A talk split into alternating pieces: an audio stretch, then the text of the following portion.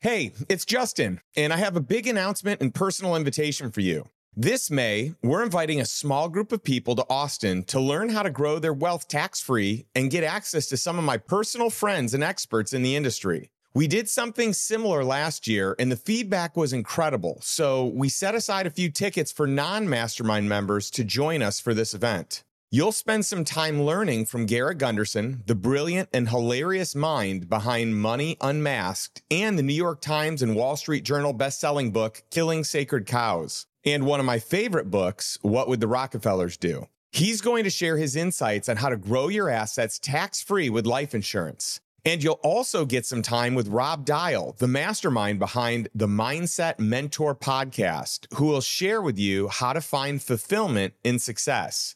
Then you'll get to participate in a special investment presentation, in depth discussions, and breakout sessions on two crucial yet often overlooked topics personalized tax strategies and wealth building. Plus, when you register, you'll have the opportunity to attend a one day course the day before on vetting deals. If you want to learn our process so that you can make great decisions, there's no better teacher than Hans Box. This is our most requested topic, and it'll be an exceptional course. Seats for the course and the one day event are limited, so if you're interested, please grab your ticket today. I always say you're just one connection, one decision, and one strategy away from true freedom, and I look forward to helping you on your journey. Head over to lifestyleinvestor.com forward slash live or click the link around this video and secure your ticket now before we sell out. Hope to see you in Austin this May. Once again, that's lifestyleinvestor.com forward slash live. I can't wait to see you there. Now, let's get into today's episode. I just wanted to take a quick moment to let you know about a special offer that I created for the lifestyle investor community.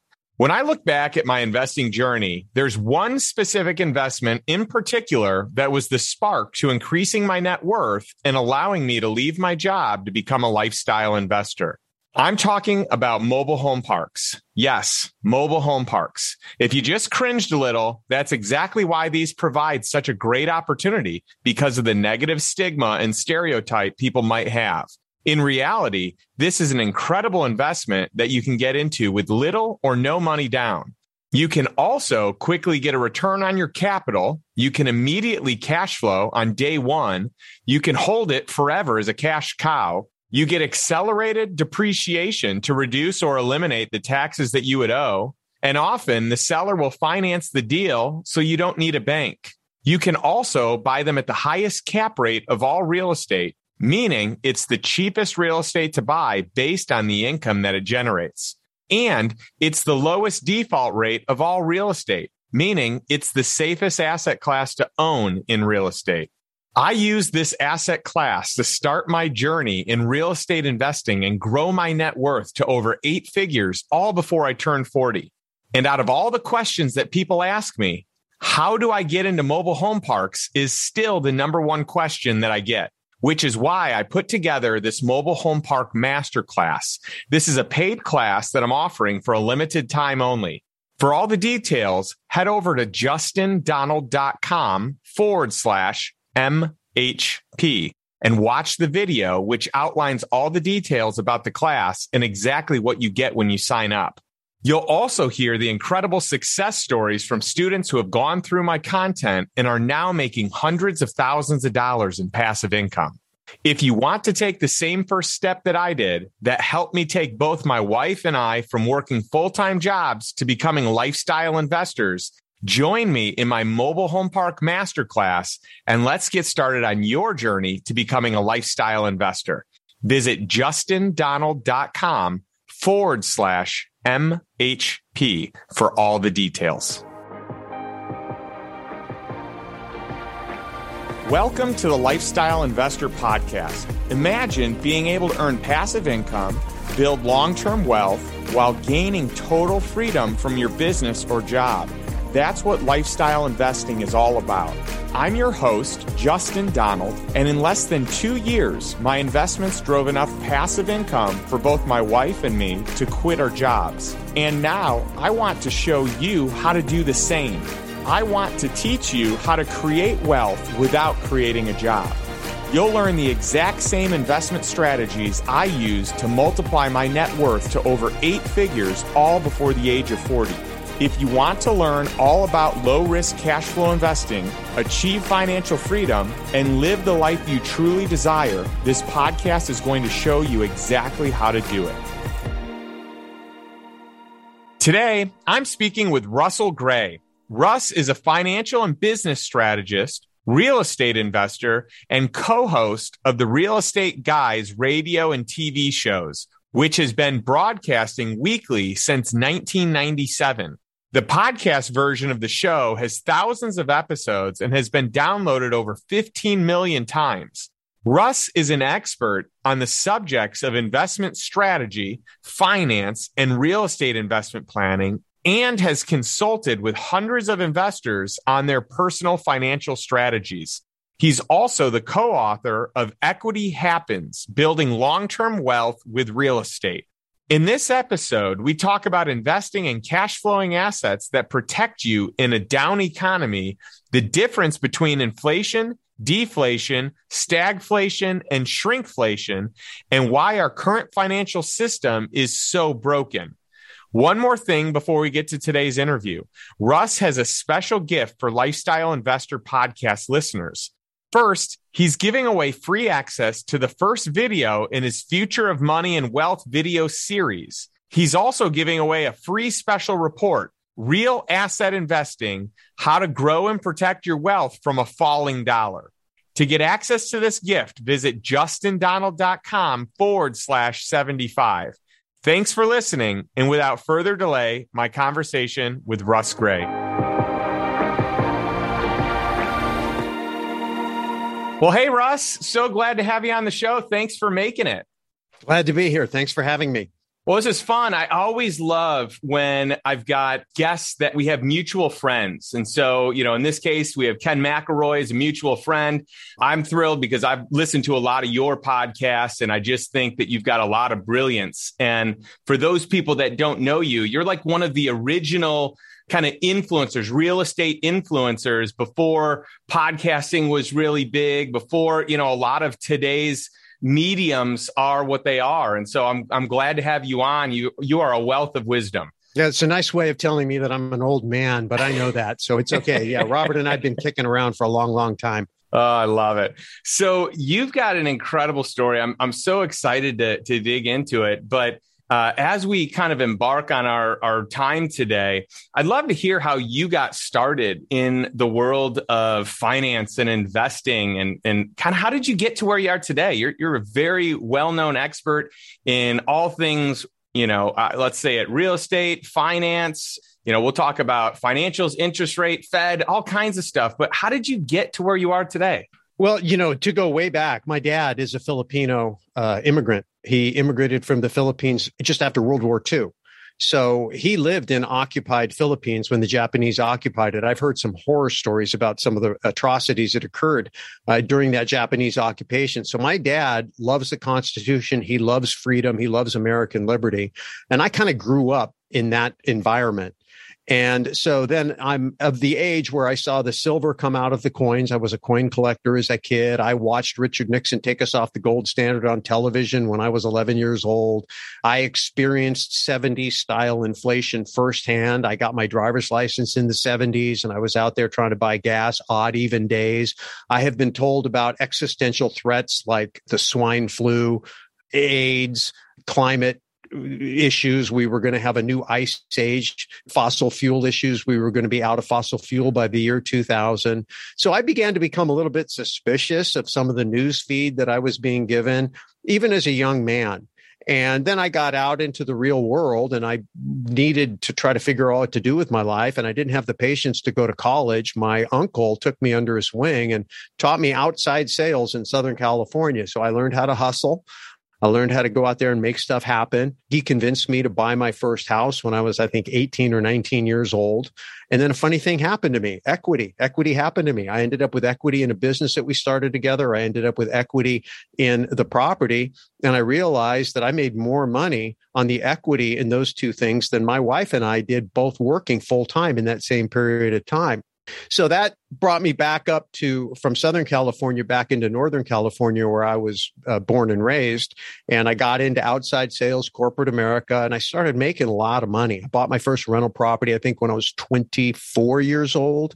And uh, I said, wow, this is great. I got a property and somebody else is paying for it. And of course, the property went up in value. It's ironic. I bought that property for 130. I sold it for 189 or 190 and thought I scored. That's a $1.5 million property today in Silicon Valley. So I wow. left a whole lot of equity on the table but I was learning as we went along. And so I had a really interesting experience as I started really making a lot of money in corporate America. I started paying a lot of tax, a lot of tax. And I remember one year I made enough money that my tax bill was bigger than what my dream income was when I started my career. And I thought, wow, that's crazy. So I decided to dedicate a couple of years to trying to figure out tax breaks. And that led me in a couple of weird different directions. I kind of discovered the tax protester movement, which was really interesting. And I also discovered real estate and depreciation and uh, Section 179 and all that stuff. And I started really kind of understanding there were ways inside the code to avoid taxes, as Tom Wheelwright, our mutual friend Tom Wheelwright teaches. But there were also this whole movement of people that just said the income tax was unconstitutional, immoral, unethical. And I ended up at a freedom conference in San Jose, California, and I to go see a man named Irwin Schiff, who's Peter Schiff's late father. And I didn't know Peter back then, but Irwin had written all these books and he ended up becoming a convicted tax protester. And that's a whole interesting story. But at that conference, I bought my very first copy of Creature from Jekyll Island by G. Edward Griffin. And I read it and I was probably about 35, 36 years old. And I realized that we had a system that was all based on debt and that inflation was baked into the system. There was no way to avoid it. And I'd watch the politicians come and go and everybody talk about the problem, the debt. We have this debt. We got to, you know, balance the budget. And nobody, either side of the aisle, didn't matter who was in power, Republicans, Democrats, didn't matter what the mix was of the, of the House and, and the Senate and the presidency. At the end of the day, the debt grew. And I realized that the system was faulty and that, that if we were going to try to apply sound money investing principles, you know, get out of debt, save money, that you were going to get destroyed. And so I decided to get into the debt business. And in 2000, I formed a mortgage company based on a simple thesis that we were going to have the baby boomers reallocating their portfolios, moving from equities into bonds. And in the process of doing that, they would make a lot of money available in the bond market, which would push interest rates down. And it would be a great time to be in the business of selling debt originating loans. So I started a mortgage company in 2001. I went out into the world and I started looking for strategic relationships. And that's where I met Robert Helms. It's where I discovered the Real Estate Guys radio show. I wasn't the original co host, there was another guy there. I didn't become the co host until 2004, even though Robert started the show in 1997. And then we just went on this wild ride. We started an investor mentoring program and we started a brokerage and we started a development company. We got a TV show. We wrote the book. Everything we did turned to gold right up until 2008, where everything we had turned to crap. And then I got a big, big lesson. And that lesson was that I had single point failure across everything I was doing. And my entire life and portfolio depended upon healthy credit markets. And I didn't understand credit markets. And so from 2008 until today, I just became a ravenous student of the economic system, of the Fed, of the bond market, of how that interacted with Main Street, you know, because I just ignored Wall Street. And all of a sudden I realized the games they play on Wall Street trickles down onto Main Street and uh, and so that's kind of how I became so obsessed with it. And then uh, you know I think my my mission in life is to kind of take that that macroeconomic perspective that most people listen to in the if they're paper asset investors and and bring it back to main street real estate investors and help them understand how these things impact them and to help them avoid the problem that I had because I didn't understand those things back in 2008. Yeah, that that's such a really cool story and it's neat to see how someone can be just crushing it in business, life, investing and then all of a sudden it dries up. And a lot of people learn that lesson the hard way, but so many people now did not go through that and don't understand that lesson. And so I think it's really smart to listen to wise counsel who has the experience. So many people that are making fortunes right now Um, in my estimation, we've got some very undisciplined fortunes being made and some very risky fortunes being made. And I've got to say, uh, The Creature at Jekyll Island is one of the best reads uh, for me. It really opened my eyes. It's one of the books that I list in my book references because of the impact that it had. Really, just learning kind of what the Fed is and how it operates and and that it's different than I thought that it was. I mean, very eye opening. And we'll explore more of this for sure. But just for clarity, can you elaborate on what you mean by Main Street? Because you talked about Wall Street and how you didn't really pay attention to Wall Street,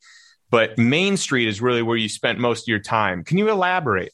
Well, sure. So in in uh, the mid '80s, I ended up in the financial services business, became a registered representative. I was out there selling mutual funds and um, you know selling paper assets, doing the dollar cost averaging, you know, and buy and hold for the long term and a well diversified portfolio. I bought into all that in 1987, 1986, 1987. Well, I think if you recall, at the end of 1987, we had Black Monday and the stock market crash, and my father lost an eight figure fortune. And I watched this brilliant man who had founded a company and taken it public in Silicon Valley in one single day lose everything. And I thought, how in the world could a man be so smart and so capable and so disciplined and surrounded by professional advisors and lose everything in a moment? And so I really looked at that and I said, you know, I don't know that Wall Street can be trusted. I don't understand it. And I really started looking at the difference between the way investments worked there. And a lot of it was speculation. You know, you hear all the time investing 101 is buy low, sell high. I'm here to tell you that's not investing. That's speculation. That's gambling. That there's no value being created. The value in anything is being created by the cash flow. Now, a disciplined value investor like a Warren Buffett and by the way, how in the world did you get Entrepreneur Magazine to call you the Warren Buffett of of lifestyle investing? That's amazing.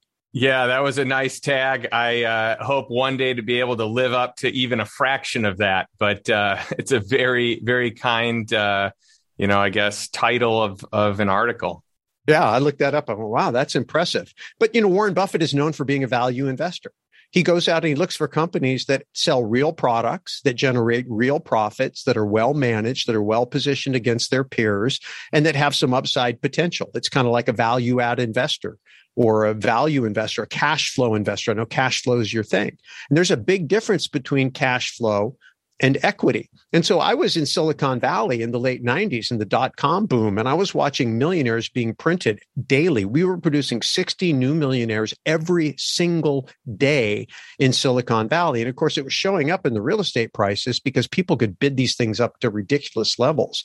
Back then, I didn't understand how money made its way from the printing presses and from uh, outside the area through uh, the industries that are there and push down to the to, to real estate. I just could see the prices uh, happening and equity happening, and so I really began to try to understand the difference between value and cash flow, which is value, and just appreciation and just speculation. And when you really look at as an investor, if you want to grow real stability, you have to invest in value because that's going to be resilient. And Warren Buffett famously said, when the tide goes out, you get to see who's swimming naked. Well, what does that mean? It means they've bought things that are speculative. They bought things that don't have any legs. They bought things that don't make sense. If you're old enough to remember the Palm Pilot, that stock was trading at 400 times earning. It earned like a penny a share and it was trading at this like $40 a, a share the, the valuations made no sense. Tesla today, the valuations make no sense. I'm not saying Tesla's not doing a good product or, you know, not generating revenue. I'm not saying it. I'm saying the valuation of the stock relative to what the company is doing is just way out of whack.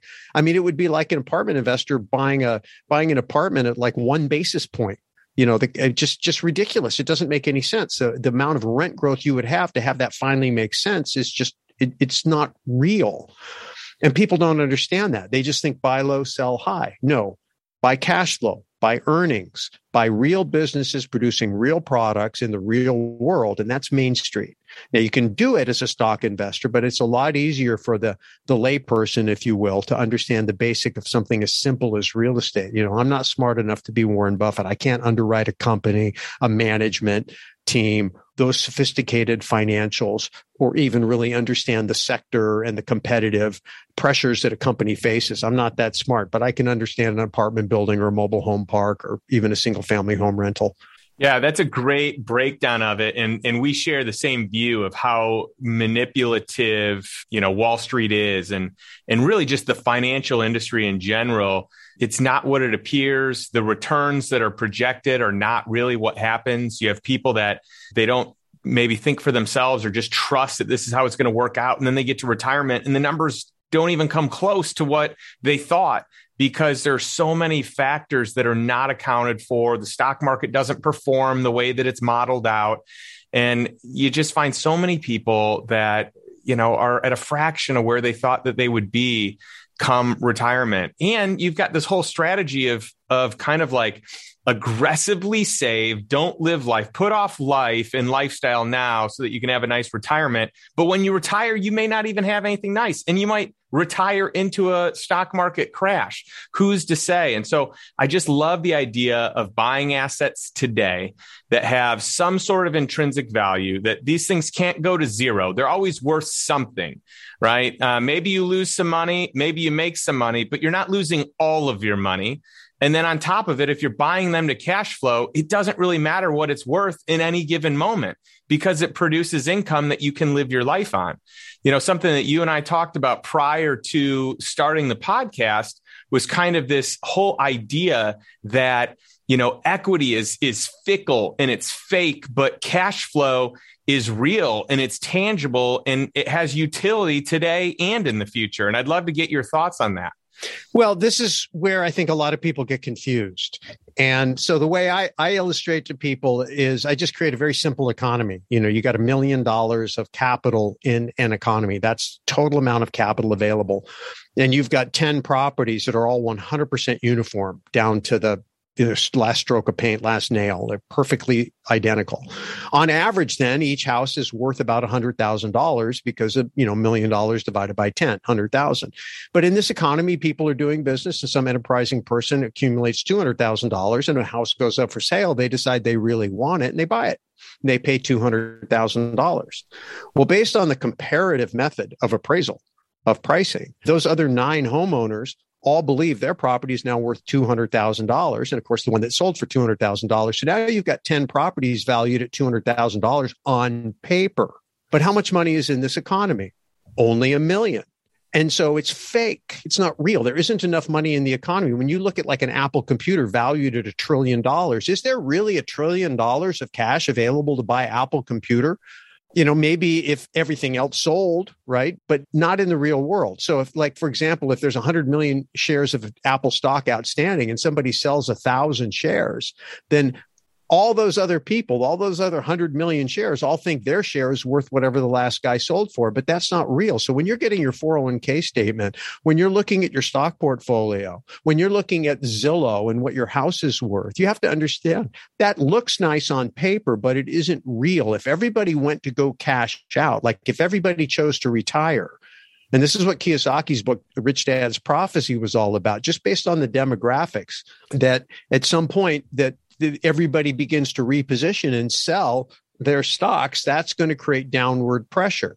Now we have the plunge protection team and the, you know the government and the Fed coming in surreptitiously, I think, or through proxies, buying up stock to keep things pumped up to give people the appearance of wealth. Because if you have balance sheet wealth, oh, my net worth is this or my net worth is that, then you spend all of your cash flow. You spend your money because you've got your your your balance sheet. The problem is, to your point, if there's something that happens, so let's say there's a crazy global war, or let's say there's a big oil crisis or a big pandemic. I mean, pick your crisis, then all of a sudden you can watch that wealth disappear.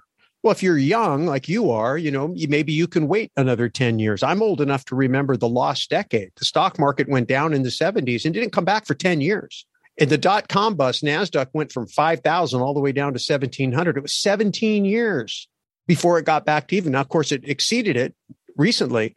But if you go back and look at the chart, it took 17 years. If you were invested in NASDAQ, it took 17 years to get back to even. That's a long time. And if you happen to be 60 years old at the front end of that, then you lost, you know, 60, 70% of your wealth at the time when you needed it the most.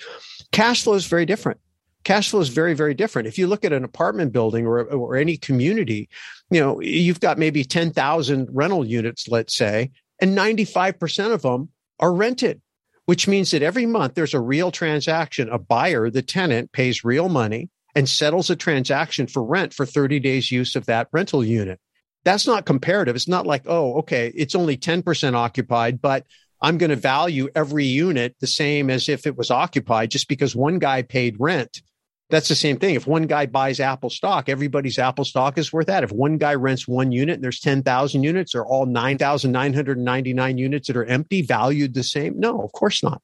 Makes no sense. But people don't think that way and they get caught up on their balance sheet wealth. And I think t- to your point, there's a whole generation of investors that came of age after 2010 and they've never seen what could happen because our financial system, and we can get into that. I can explain to you why our financial system is so fragile. It's what I was talking about on McElroy's podcast. People don't understand how, how fragile this system is. And if the system, the financial system were to collapse, it's going to take asset values with it. What it doesn't typically take is cash flows, at least not to the same level. That's what we learned in 2008. Housing prices dropped 40, 50% in some markets, rents maybe 10%. So if you're living off the rents, you were okay. If you were living, if you were speculating on the prices, you know, buy low, sell high, flipping properties, right? You got killed. And you probably know people that had that happen to them. That's right. Yeah, I've got a lot of good friends that that happened to them. And, you know, it's interesting because not only do cash flows kind of protect you in a down economy, but often you're printing so much money in a down economy that the rents are going up. So you actually are spending this fiat currency whatever country you're in, we'll just say, you know, US dollars, you're spending these dollars that are continuing to go up because your rent's going up because there's more money in the system. And the world of real estate's different, you know, obviously than stock to me it's way safer. You've got more control. It's i just like it. It's steadier. It's not as volatile as the stock market. There's so many things to like but you have to be careful because you made an important point that i would like to just kind of uh, even articulate and and make sure that everyone caught. And that's this whole idea of comparatives where you say hey let me you know do a comp. Here's a here's a comp on a home that sold. So your home is worth this based on the square footage. We're using the same exact comps that's wholly different than saying the net operating income, the indicator of profit, the formula we use to, to calculate profit is this, and we're going to buy it based on the multiple of that profit. And so uh, you have to be careful even in real estate because you had mentioned kind of you know the the government or the government by proxy buying up all the you know stocks. But the same thing actually happens in the real estate markets where you have these extensions of these private equities you know these private equity firms that are really just an extension of the government. They've been propped up. You know the government has given them a lifeline and they're buying up homes all across the US and inflating prices because when there's more dollars it's got to go somewhere. So some of it goes to the stock market some of it goes to real estate some of it goes to you know different places. But i think it's important that when you buy it's not just buying real estate. It's making sure you buy in the right market you buy the right asset. You're buying an asset that ideally is under value but at least you know at a reasonable value. And for me it's at an amount that it can cash flow positive well, I mean, the other big advantage in real estate, Justin, is that real estate is not an asset class. People think it is, but it's not because it's not a commodity. In other words, a share of Apple or an ounce of gold or a barrel of oil is pretty much the same price anywhere all around the world. It's fungible, right? One is the same as the other. Properties aren't like that. Markets aren't like that. It's inherently inefficient, which means that if you know just even a little bit about what you're doing and you're paying attention, you're going to be able to go find a property that maybe only a handful of people even know is available on the market. And if you are in the right market and you find the right property and the right don't wanter situation with the seller and you've got a plan for being able to rehab that property and bring it up to its market value or manage it a little bit better. You have a lot of control over creating that value. Have very little competition for that asset. So when you listen to mainstream tv financial media and they're talking about real estate or they're talking about what's going on they always look at national averages well, I mean, uh, my buddy Robert Helms says this all the time. You know, averages are useless, right? If you have your, if you have one foot in boiling water and one foot in ice water, on average, you're comfortable. in, in, the real world, you're it's it's you're in, in agony. So you have to understand. There's hot. Look at California Illinois and New York, they are hemorrhaging population right now. Whereas you look at Arizona, Florida, and Nevada, and they're growing. Right, Seattle and, and Western Washington has been hemorrhaging people. Idaho has been growing right? And so you understand that there are people are going to move from a high priced, high tax, high cost of living area to where they can go have a better quality of life. And if you can anticipate some of those migration trends and you get on the right end, the movement, the path of progress, you can do really, really well in real estate. There's none of that exists in stocks. I mean, maybe you can say, oh, this, this company is going to get hot or this technology is going to get hot or whatever. But again, you have to be extremely sophisticated to play that game well. And if you're just turning your money over to a fund manager, an index fund, you got to realize there's probably a dozen stocks that everybody owns. And it's just like the herd going up and down with the with the wave of those few stocks. I just feel like, you know, that's a dangerous way to play. I'd much rather have things that are closer to home that I understand and personally, I have a moral problem with patronizing any institutions that are playing a game where they take all the upside and then they hand the taxpayers all the downside. Right? That's just, I'm not a fan. Hey, sorry to interrupt. I just wanted to take a quick minute to tell you about my online course. As a listener, you probably know my story. In under two years, I had multiplied my net worth to over eight figures, and my investments were generating enough passive income for my wife and me to quit our jobs. Since launching the Lifestyle Investor book and podcast, I've had a lot of people reaching out asking how I was able to accomplish this in such a short period of time and how they can start investing just like I do. My methods are unconventional but I've always wanted to share my strategies and help as many people as possible accomplish financial freedom. And while the podcast is loaded with lots of alternative investment advice from both myself and my guests, it's not intended to be a comprehensive system that walks you through my step by step process. That's why I decided to create the Lifestyle Investor course, a roadmap for anyone who wants to dive deeper into the world of lifestyle investing. Anyone can use my system, no matter what level they're at in their investing career. So if you want all my strategies for creating passive income and building wealth conveniently packaged up into a simple to follow course, visit justindonald.com forward slash course for all the details. Now let's get back to the show this is coming from someone that was in that business in financial services. And so that speaks volumes. I have a lot of friends that exited financial services once they realized kind of what's really happening. You know there's one story that's being told but then there's the reality that is totally different. You know there's so many different things to consider. I mean if you really think you can get an edge in Wall Street or in the stock market, just read Michael Lewis's book, Flash Boys, and you will learn that the algorithmic trading and all the things that these supercomputers can do that humans have 0% chance of beating or timing or outperforming, you will realize really fast your advantage is not there and you need to shift somewhere else, like real estate, like private equity, where you can find an advantage, where there's no competition or little competition, or there's pricing based on what people want, not based on necessarily what something is worth. You've got a lot of baby boomers that are retiring right now. And this, by the way, Russ gets to your point earlier. We, we haven't seen this many people retire all at one time. So this will be very fascinating to see, you know, over the next 10 years. But you have people that want to sell their business and they just have a number that they want to sell it for. And that number will make them comfortable, will make them happy. They're not trying to maximize. And in some of these cases, th- these people may not even sell their business. They may just close it and retire. So you might just time it right to be able to buy it in time when they weren't even planning to sell it. So there's so much opportunity. It's incredible. But what I would love to do, you said earlier that if we wanted, we could talk about, you know, why our financial system's so fragile. And I think that is so important, especially right now, especially in this season, this economic season that we are in. So I'd love your your insights. So we, I think most of us understand banking. Banks collect money in the form of deposits, which are IOUs to them. It's a liability to the bank and an asset to the depositor.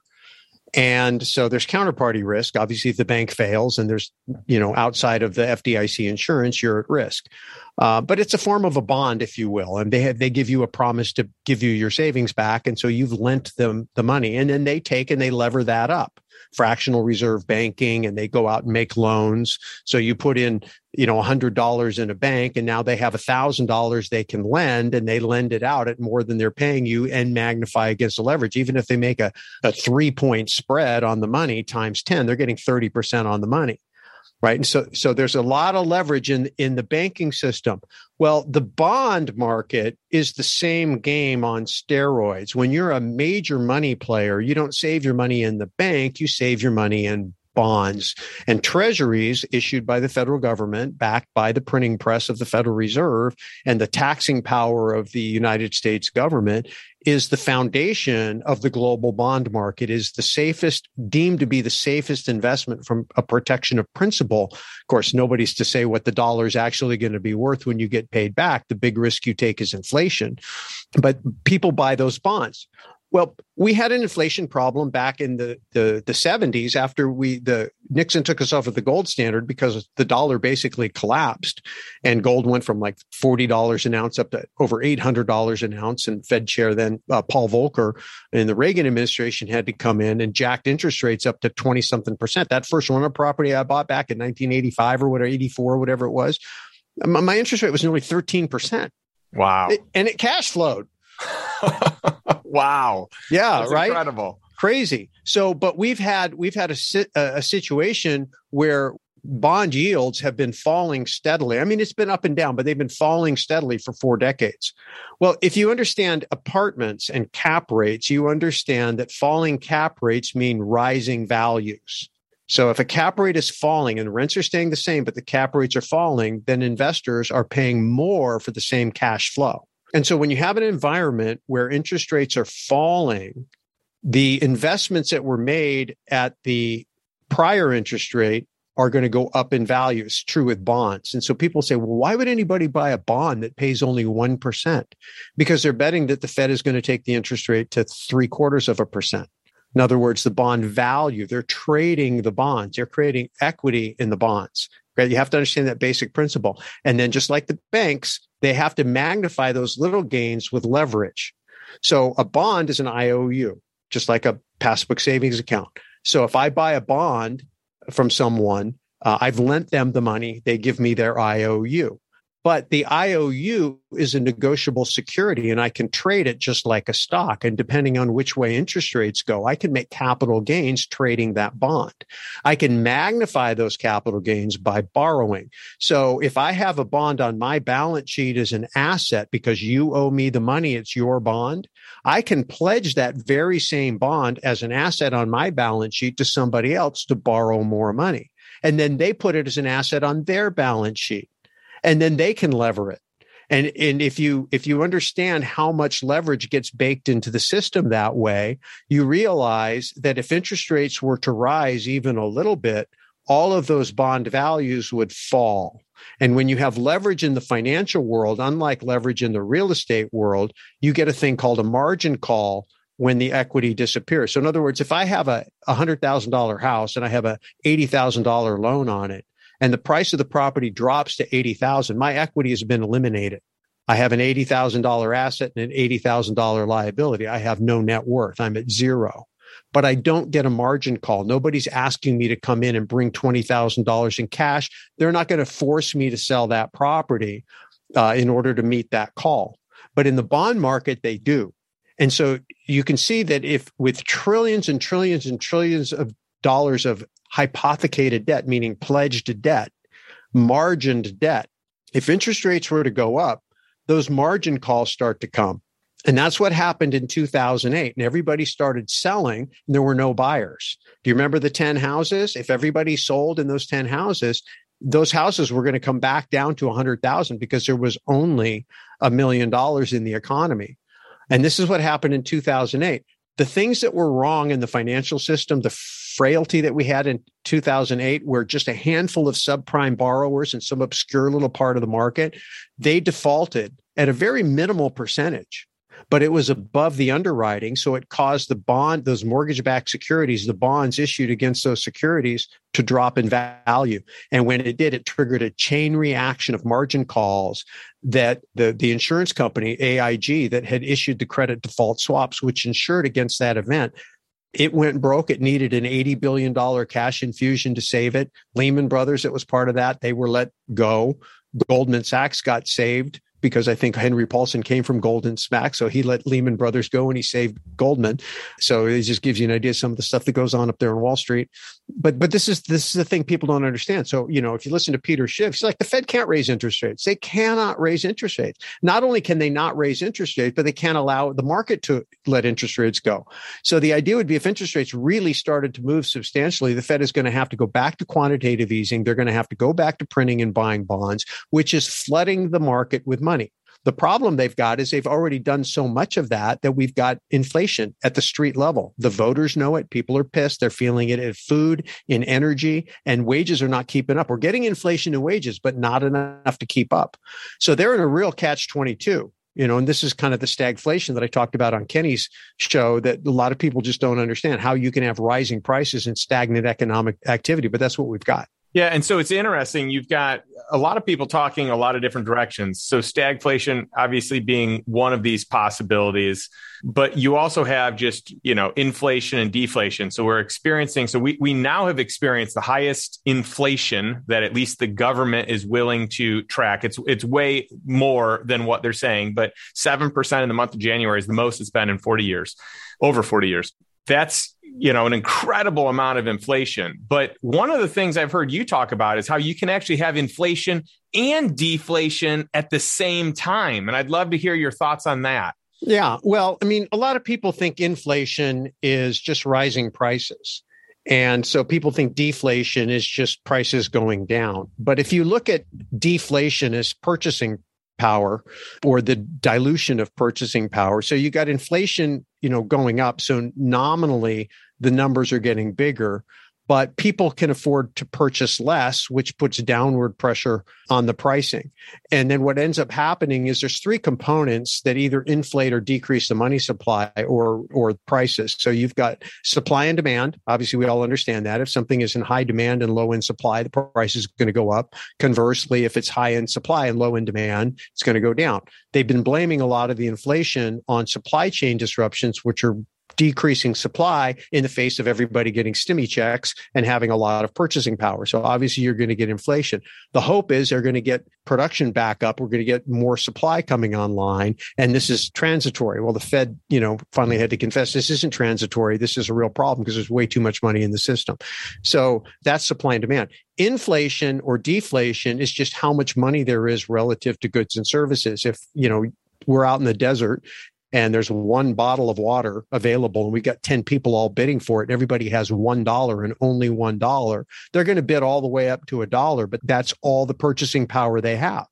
So that bottle of water is going to be worth a dollar in that market based on supply and demand. It's most anybody could pay. But if we just whipped out a printing press and gave everybody $10 then all of a sudden people could bid $10 so the water bottle went up 10 times in dollars but it doesn't satisfy any more thirst. In real value, it's no more valuable than when it was one dollar. We see this in real estate all the time. A house that was worth fifty thousand dollars in 1970, three bedroom, two bath, is worth five hundred thousand dollars today. Still a three bedroom, two bath. It still only sleeps three people. In terms of real world utility, there's no different. It's just that inflation let too much dollars pursue that uh, versus relative to the housing. The only way to do that would be to make a whole lot more housing so that all the extra dollars would be diluted across more production. So you'd have to use increasing production to offset that. But it, strictly speaking, inflation is just too many dollars chasing too few goods. Deflation is too many goods and not enough uh, demand or dollars. Okay. The third one real estate investors should be very familiar with is leverage. So if I can bring future dollars into the present, I can bid more there's a reason why everything the government tries to make affordable gets more expensive. Right. It takes student loans, right? College. College, you paid cash and it was a price, right? When they started introducing student loans to make it more affordable, you started giving people the ability to turn a stream of monthly payments into a big lump sum of cash to bid up the price of the college education. And so it made it even more unaffordable. And, and so this is the same thing that happens in real estate. When they lower the interest rate and they make your cash flow can get a b- bigger mortgage, the prices of real estate goes up. Conversely, when rates go up, or lending tightens, you can't bring those future dollars into the present to bid up. It goes down. So prices going up and down are generally part of these three things all in a blender. And when you're trying to analyze what's going up or down in pricing, you've got to try to parse you know, that's like trying to figure out the ingredients in a smoothie. It's not an easy task, right? it's like once it's blended, it's blended and it's pretty hard to tell. And so people are able to spin what's going on. But, you know, we definitely have had inflation by definition because we have, you know, the Fed's balance sheet increased from 800 billion going into 2008 to something like close to 9 trillion right now. And, and, and you know, they're not going to, they say they're going to taper. What is that? It's not shrinking the balance sheet. It's just slowing down how fast it grows you've got these things going on uh, right now that create dynamics for people that they have to try to navigate. And then you add to that now the stagflation component. And this is the part that people don't understand. And that's where the numbers are going up but the real world wealth is going down. It works like this. If you've got a company that makes, you know, a, I don't know, a, a, a million widgets a year at a hundred dollars a widget, that's a hundred million dollar a year company or a hundred million dollar year economy, whatever you want to call it.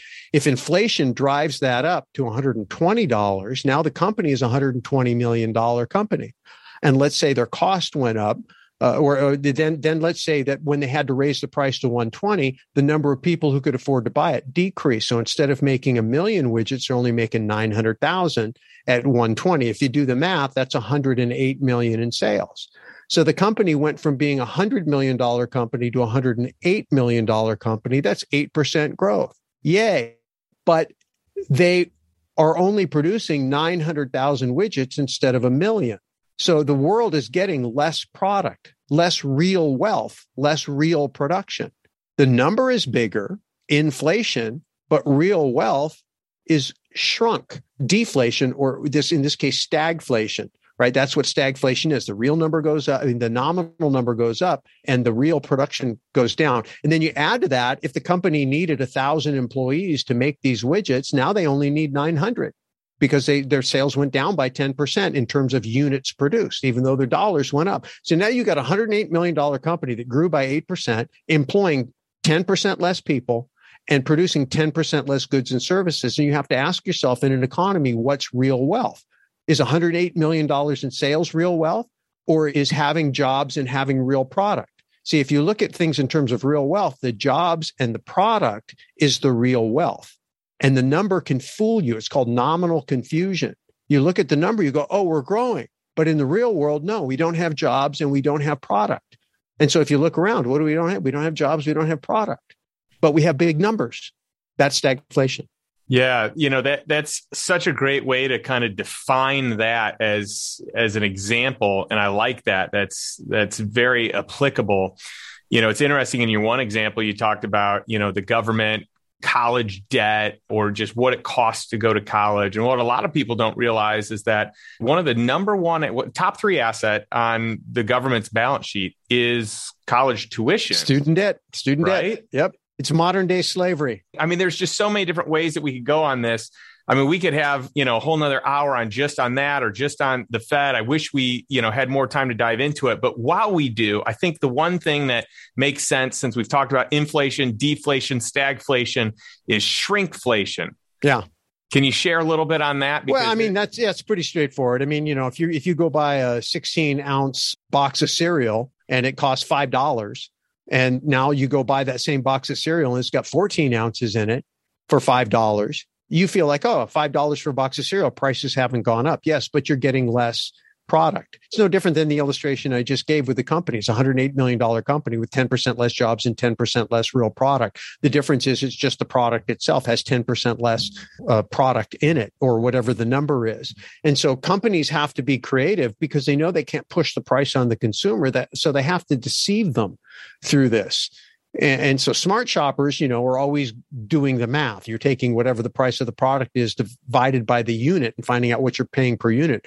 But shoppers who aren't that sophisticated, which sadly is most of them, uh, are able to have that passed over on them. And of course, in time, it gets to be so bad. It's like the clipping of the coins in the old days. At some point, you know, gee, half the coin's missing, right? So this thing's been, it's only 50% of the metal that it was when it was minted. Well, that's because people have been taken a little bit along the way. It's the same thing. It's just another way of, of hiding the ripoff that inflation is and and all of the responsibility for that falls at the foot of the Fed, and it's a faulty system. Go back and read Creature from Jekyll Island. If you're if you're out there listening to this, and you don't understand what we're talking about.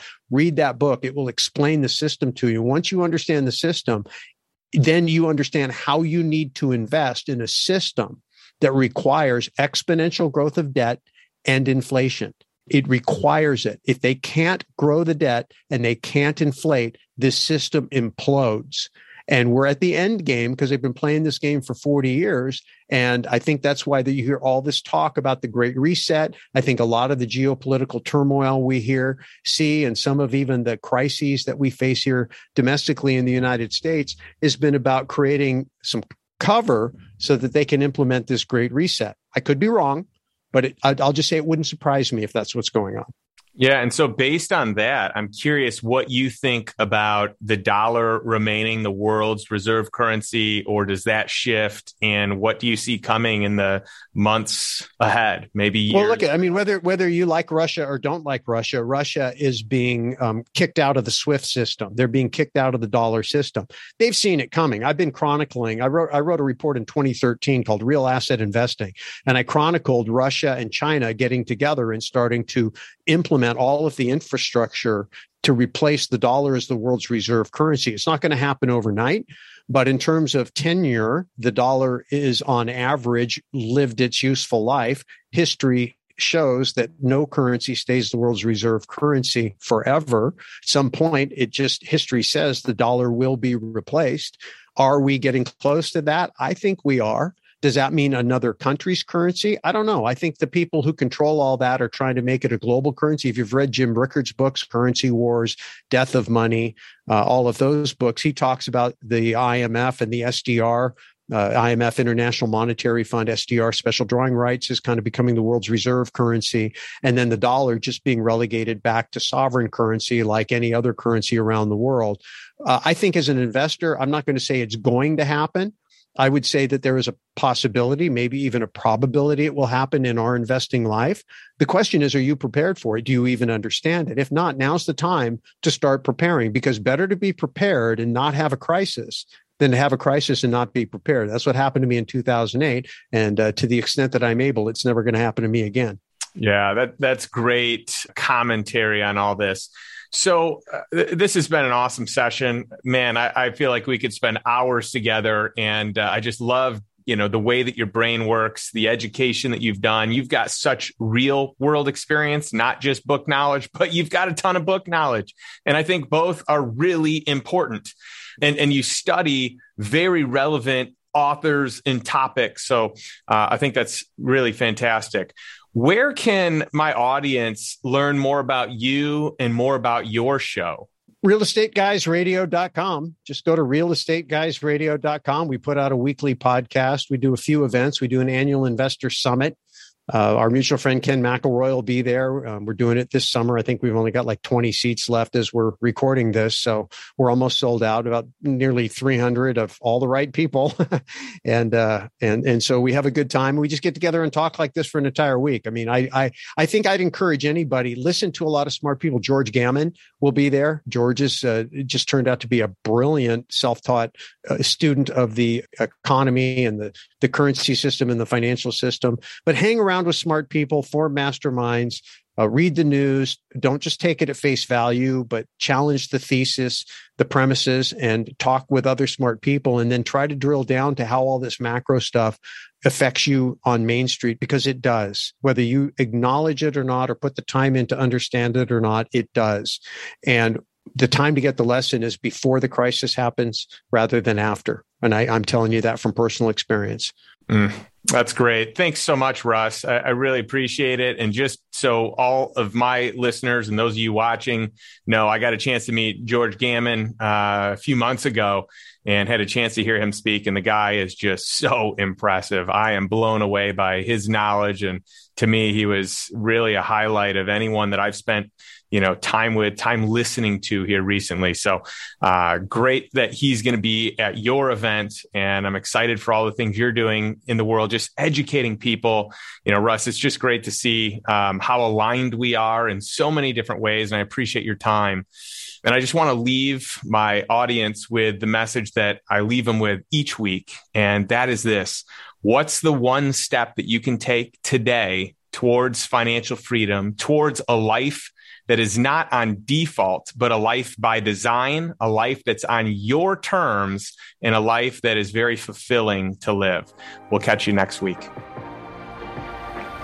Thanks for listening to the Lifestyle Investor Podcast. If you enjoyed today's episode, be sure to subscribe so future episodes are automatically downloaded directly to your device. You can also leave an honest rating and review over on iTunes. Not only do I read every single one, but it also helps me understand what content matters the most to our audience. And if you can think of one or two people who could benefit from this episode, would you share it with them right now? Who knows? Maybe they'll buy you something nice when they make their first million. If you would like access to today's show notes, including links to all the resources mentioned, visit www.justindonald.com forward slash podcast. Thanks again for listening, and I'll catch you next week for another episode of The Lifestyle Investor.